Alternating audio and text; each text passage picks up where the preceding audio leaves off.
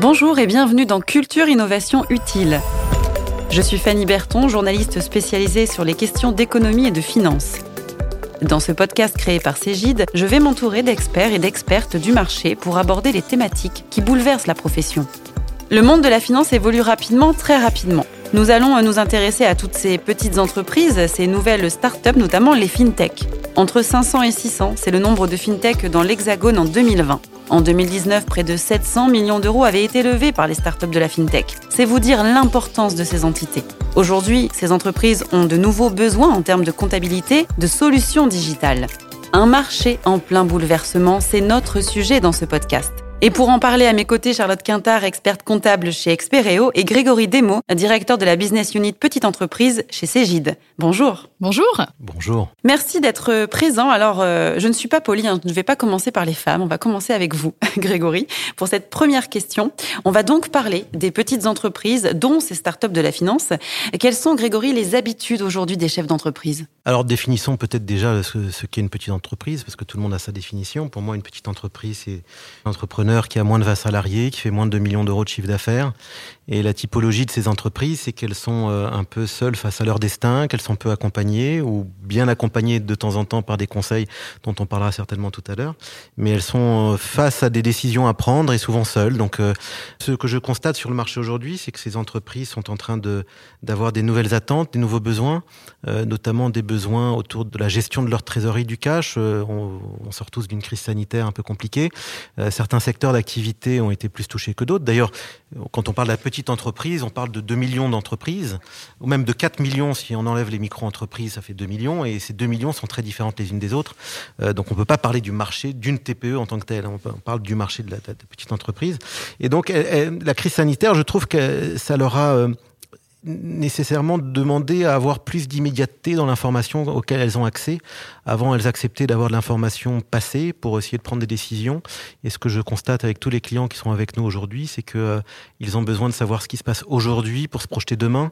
Et ils n'acceptent plus de regarder dans un rétroviseur, de, comprendre, d'avoir un bilan euh, historique, mais ils veulent savoir comment investir demain. Ils veulent avoir l'information tout de suite euh, parce qu'on les a mis dans une condition de d'incertitude sur leur avenir et donc euh, je, sens cette immédiateté. J'aime pas parler de temps réel parce que ça veut rien dire, mais ils ont besoin d'une information immédiate euh, qui leur permette de prendre des décisions rapidement. Et ça, ça change énormément leur comportement vis-à-vis de l'usage de la donnée, de l'usage de la comptabilité, de l'usage de la finance et de leur cash. Ok. Euh, Charlotte, quelles sont leurs relations avec l'expert comptable aujourd'hui Les attentes aussi de vos clients avec votre expérience à vous? Alors effectivement, je vous rejoins. Il y a, il y a cette notion d'immédiateté en sortie de en sortie de crise où les, les, choses sont euh, pour les dirigeants et les décisions à prendre doivent être effectivement prises rapidement parce que justement euh, le ça a refondu pas mal de secteurs d'activité. Et donc aujourd'hui ils ont besoin tout de suite d'avoir l'information pour pouvoir se lancer dans un projet ou dans un autre. Et donc le passé effectivement la comptabilité les mises à jour de comptabilité c'est déjà derrière eux. Et ils ont besoin de pouvoir euh, avoir des billes suffisantes pour prendre la décision et non pas sous un mois sous un mois et demi euh, mais en l'espace de trois jours, quand ils nous appellent un, lundi matin, ils doivent avoir la réponse sous 48 heures parce que c'est dans la semaine qu'ils doivent donner leur décision euh, pour un nouveau projet. On va parler euh, de la gestion de la trésorerie. Hein, Grégory, quelles sont les nouvelles solutions pour la gestion de la trésorerie? Il y en a plein, il y en a plein. Et, Quelques-unes, quelques exemples. oui, alors, mais, pourquoi il y en a plein? Parce que c'est bizarre. Pourquoi ce domaine d'activité de la, de la trésorerie Pourquoi il y a beaucoup de nouveaux entrants? Parce que c'est un domaine qui n'est pas légiféré et donc il n'y a pas de réglementation particulière pour exister. C'est un, usage de gestion d'entreprise et donc euh, il n'y a pas de loi, il n'y a pas de réglementation. Et donc ça permet deux choses de rentrer rapidement sur ce marché-là quand on a un nouvel entrant, et ça permet également d'avoir la possibilité de, de s'internationaliser puisque la trésorerie aux États-Unis est la même en, Inde et la même en France. Alors que la comptabilité, on sait très bien qu'il y a une vraie spécificité par pays. Donc euh, c'est un marché qui est très riche où beaucoup de nouveaux entrants arrivent. Ça n'a échappé à personne peut-être euh, que ces trois derniers jours, euh, Agicap, qui est une solution de gestion prévisionnelle de trésorerie, vient de lever 80 millions d'euros, une très très belle levée de fonds pour une petite entreprise avec 3000 clients, avec euh, une très très belle dynamique euh, d'acquisition de nouveaux clients, avec un produit euh, efficace et simple, mais ça veut bien dire que les investisseurs aujourd'hui croient dans ce marché de la trésorerie parce que c'est la clé de l'avenir de, nos entreprises. Plus on arrivera à augmenter le cash flow de nos petites entreprises, moins elles déposeront le bilan. Il faut avoir un chiffre en tête. Une entreprise sur trois aujourd'hui en France dépose le bilan à cause d'un problème de trésorerie pas à cause d'un problème de bons de commande ou de commande client ou de portefeuille de commande à cause d'un problème de gestion de trésorerie de leur entreprise. Donc c'est dommage si on arrivait à sauver un tiers de ces entreprises, ça serait quand même une belle, une belle nouveauté. Ces entreprises comme Agicap, alors ce sont des startups qui viennent euh, créer euh, de la valeur autour d'une solution de trésorerie. Pourquoi elles y arrivent? Parce que euh, en fait, c'est une entreprise qui est dédiée à une fonctionnalité, la gestion de trésorerie. des éditeurs comme nous, comme Cégide, on a énormément de marchés, énormément de produits, donc on, on peut se perdre et en termes d'énergie à, à, gérer tous ces différents marchés. une startup est un expert sur un domaine, ils font une chose, mais très bien. D'autres éditeurs font plus de choses, peut-être un peu moins bien. Et toute l'énergie de, tous les collaborateurs de ces entreprises, de ces startups, de ces fintechs, sont totalement investis sur un sujet, la réussite du client, le succès client, la satisfaction du client sur un domaine d'activité.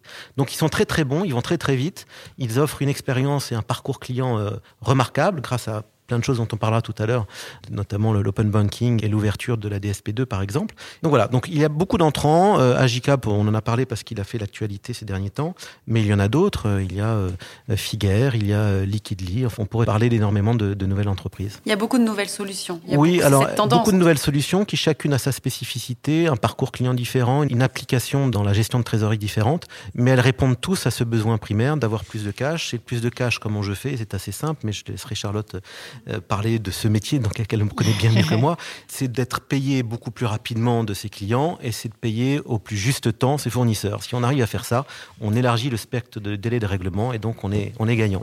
Ça paraissait très simple à dire, maintenant à faire dans la vraie vie, c'est bien plus compliqué. C'est toujours le cas.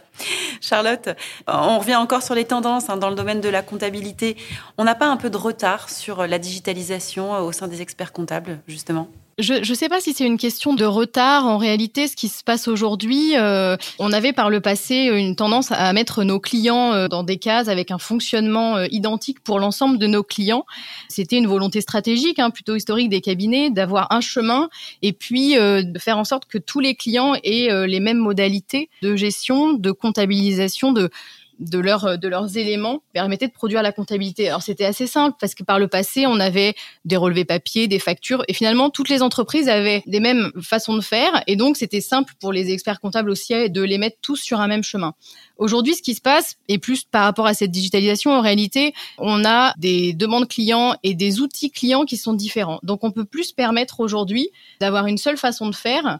Et donc, cette digitalisation, en réalité, c'est pas tant euh, en termes de pratiques professionnelles, parce que nous, ça change rien, on traite quand même de la donnée, euh, mais c'est plutôt une question d'information entrante où là, on a différentes façons de faire, différents outils, différents formats, et on se doit, nous, de s'adapter et d'être un caméléon alors que c'était pas du tout l'approche euh, par le passé. Donc je dirais la digitalisation elle nous change plutôt la façon d'avoir les flux entrants, mais en tant que tel dans notre pratique professionnelle, c'est pas vraiment ça qui, qui change notre quotidien. Quels sont ces outils que vous utilisez vous et qu'est-ce que cela vous apporte, mais aussi à vos clients, pas que au sein de votre cabinet?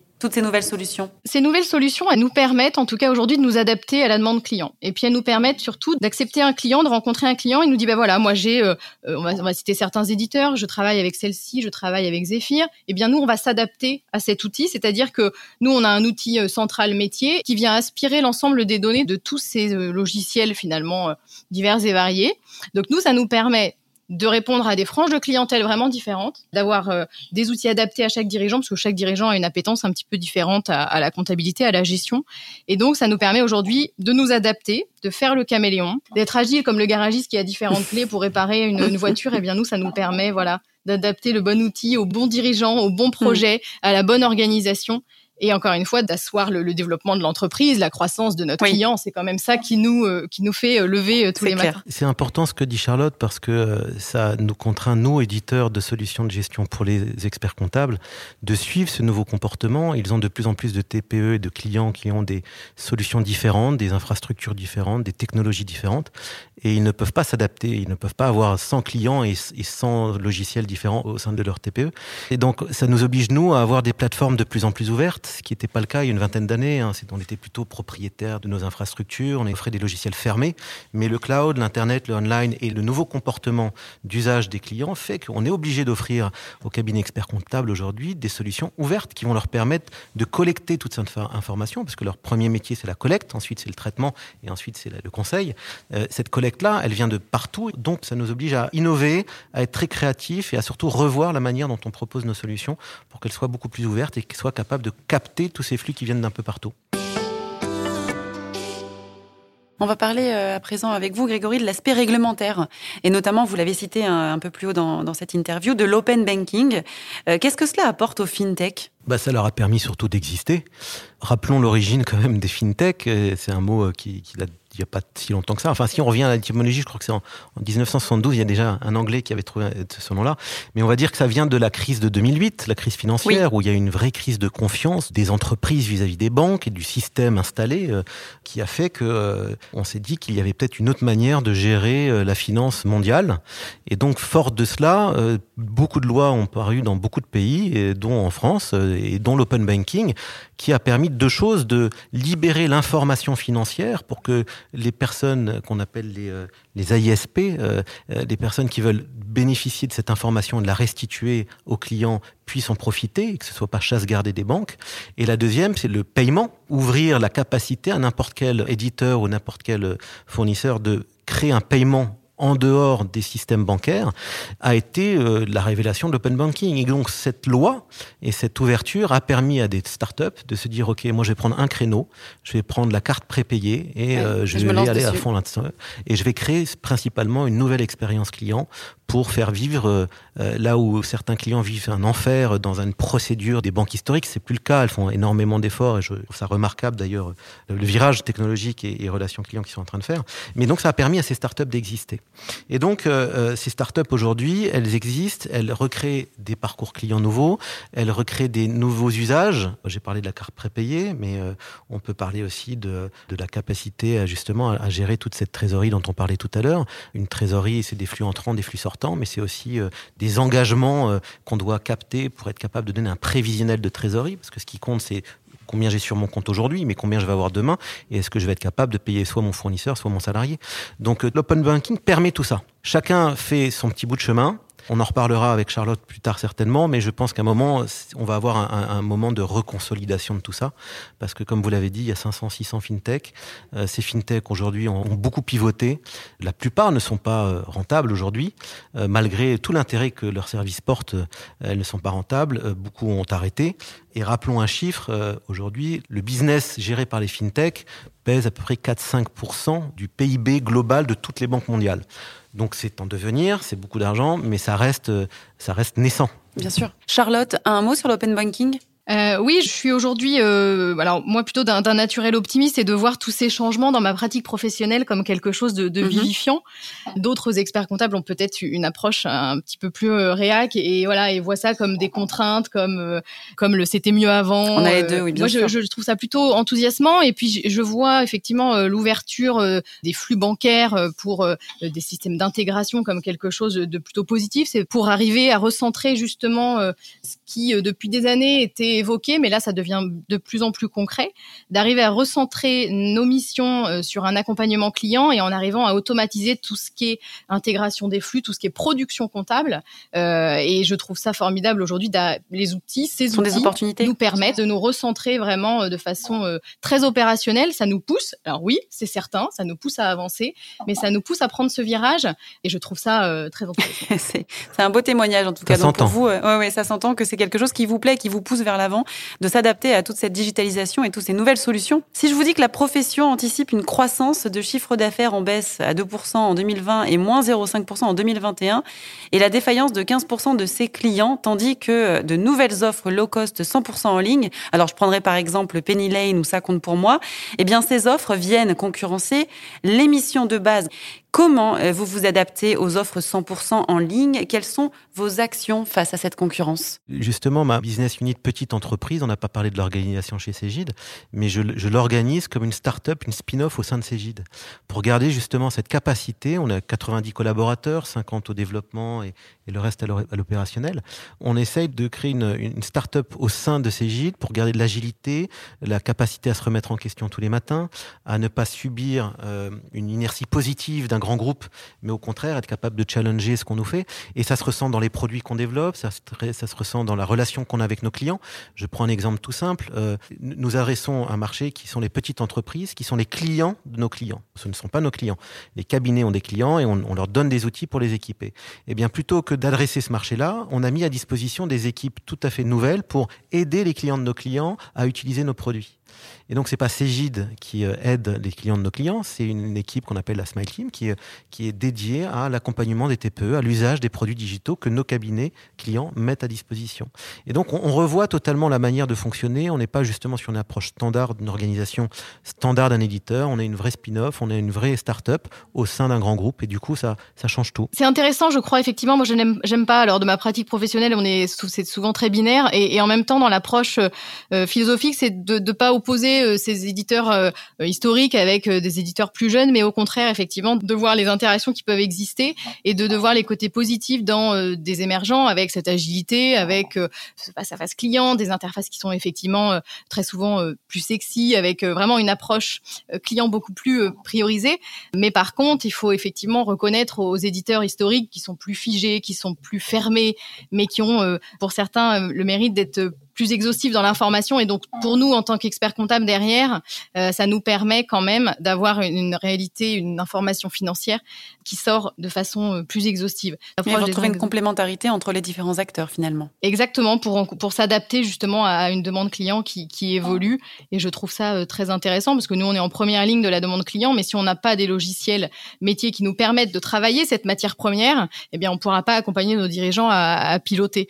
On est quand même vraiment contraint par par cette sortie d'informations, malgré tout. Et on, apprend beaucoup les uns des autres. Moi, il ne se passe pas un jour ou on va dire une semaine sans que je parle à un concurrent ou à une start-up ou à quelqu'un ou à un fondateur d'une nouvelle entreprise qui est en train de se lancer. Non seulement on ne fait pas de rétention d'informations, on lui délivre tout ce qu'on sait pour délivrer et pour activer un marché, et lui nous donne ses idées. Et, donc il y a une vraie collaboration. Alors je sais qu'il y a certains, euh, certaines personnes qui n'aiment pas parler à la concurrent. Moi, je me nourris de mes concurrents, je me nourris de, de leur avis, de ce qu'ils font, et je me nourris d'abord de mes clients et ensuite de mes concurrents qu'il faut absolument considérer comme des contributeurs à notre propre développement. Nous, on a fait le choix d'être un caméléon et de s'adapter à la demande de nos clients. Euh, donc on a, on a fait le choix d'utiliser tout un tas d'outils euh, pour euh, pouvoir répondre à, à, une frange de clientèle plus importante, pour pouvoir justement ne se fermer sur aucun secteur d'activité, sur aucune taille d'entreprise. Et donc c'est dans notre ADN de ce que je vous dis, c'est voilà de s'adapter à ce qui aujourd'hui aujourd'hui se fait. Après sur les nouvelles missions, ça nous permet surtout je trouve, d'aller effectivement plus vite dans ces restitutions d'informations et donc de créer davantage de liens avec euh, avec nos clients. C'est surtout ça euh, que j'y vois, de gagner en réactivité pour encore une fois asseoir des projets de croissance, des les projets de nos clients. Donc c'est vraiment comme ça euh, moi que je le vis en tout cas comme on parle d'un marché en plein bouleversement, le marché de la profession d'expert comptable est en plein bouleversement elle aussi. Et, ce que dit Charlotte est, juste. Et, vous parliez tout à l'heure des cabinets low cost, euh, de ces nouvelles offres qui arrivent sur le marché. Je pense qu'il ne faut pas les restreindre à du low cost. En fait, ces nouveaux, ces nouveaux entrepreneurs qui sont des experts comptables et qui apportent des nouveaux services à leurs clients, apportent des tarifs inférieurs effectivement, mais apportent des nouvelles solutions et des nouveaux outils de captation du flux et des nouveaux outils de gestion pour les entrepreneurs et leurs clients. Bien évidemment, ça peut remettre en question euh, les missions historiques des experts comptables sur un modèle historique, mais je pense que ça fait du bien aussi à toute la profession de se reposer la question quelle est ma valeur, qu'est-ce que je dois faire et comment surtout vous pouvez, euh, Charlotte, vous et vos consoeurs et vos confrères, profiter de la technologie pour délivrer un nouveau service à vos clients. Il ne faut pas prendre la technologie comme une contrainte et comme quelque chose qui va vous faire du mal. Au contraire, il faut saisir l'opportunité d'en faire quelque chose de bénéfique, revoir les business models, revoir la manière d'approcher le client, revoir le portefeuille de produits et de services. Et donc tout ça, euh, c'est un peu notre rôle. Donc il y a des experts comptables aujourd'hui qui ont développé leur propre système d'information, leurs propres applications mobiles pour justement créer une nouvelle expérience avec leurs clients. Et ça fait peur à la profession parce que c'est des gens qui brassent beaucoup de clients et qui peuvent prendre des parts de marché sur sur les, experts comptables historiques. Notre rôle, nous, c'est Gide, c'est de mettre à la disposition de ces experts comptables des outils qu'on fait pour eux. Parce que tous les experts comptables n'ont pas la capacité de développer un logiciel. Bien sûr. Même si la technologie est beaucoup plus accessible, ça nécessite quand même beaucoup de temps, de compétences et d'argent de, développer des logiciels. Donc, nous, notre rôle, c'est vraiment de mettre à disposition des cabinets des solutions qui vont leur permettre de devenir des cabinets digitaux, des cabinets modernes, des cabinets web 2.0. Et de prendre ce virage grâce de prendre ce virage grâce à nous. Et donc, on a des produits et pour les collaborateurs des cabinets et pour les clients des cabinets pour recréer cette digitalisation entre eux pour ceux qui n'y ont pas accès naturellement.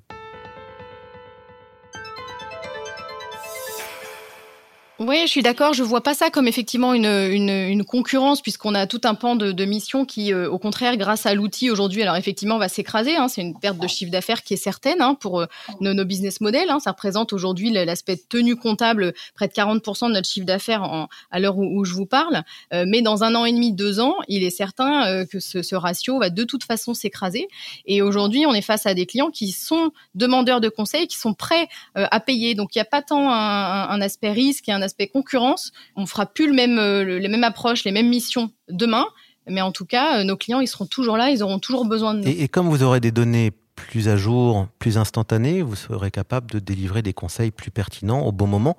Et c'est la valeur de tout ce cercle vertueux. Oui, de les monétiser exactement et, de, de, convertir en, en chiffre d'affaires. Donc effectivement, je vois pas ça comme un aspect concurrence. Au contraire, on a la chance aujourd'hui de gagner du temps sur euh, cette remontée d'informations.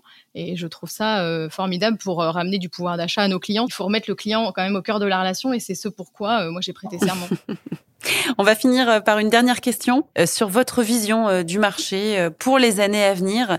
Vers quoi allons-nous, Charlotte? On va surtout à l'opposé de ce que mes collaborateurs ont, en tête. En tout cas, aujourd'hui, on n'est plus un relais de l'administration fiscale. Euh, et ça, ils ont un petit peu de mal à, à, à le comprendre. Euh, mais euh, effectivement, on n'est plus un relais de, de contrôleurs. Nous sommes aujourd'hui, je dirais, des, des, copilotes de nos dirigeants. On a la chance de vivre des dizaines de projets d'entreprise à travers la vie de, de nos clients.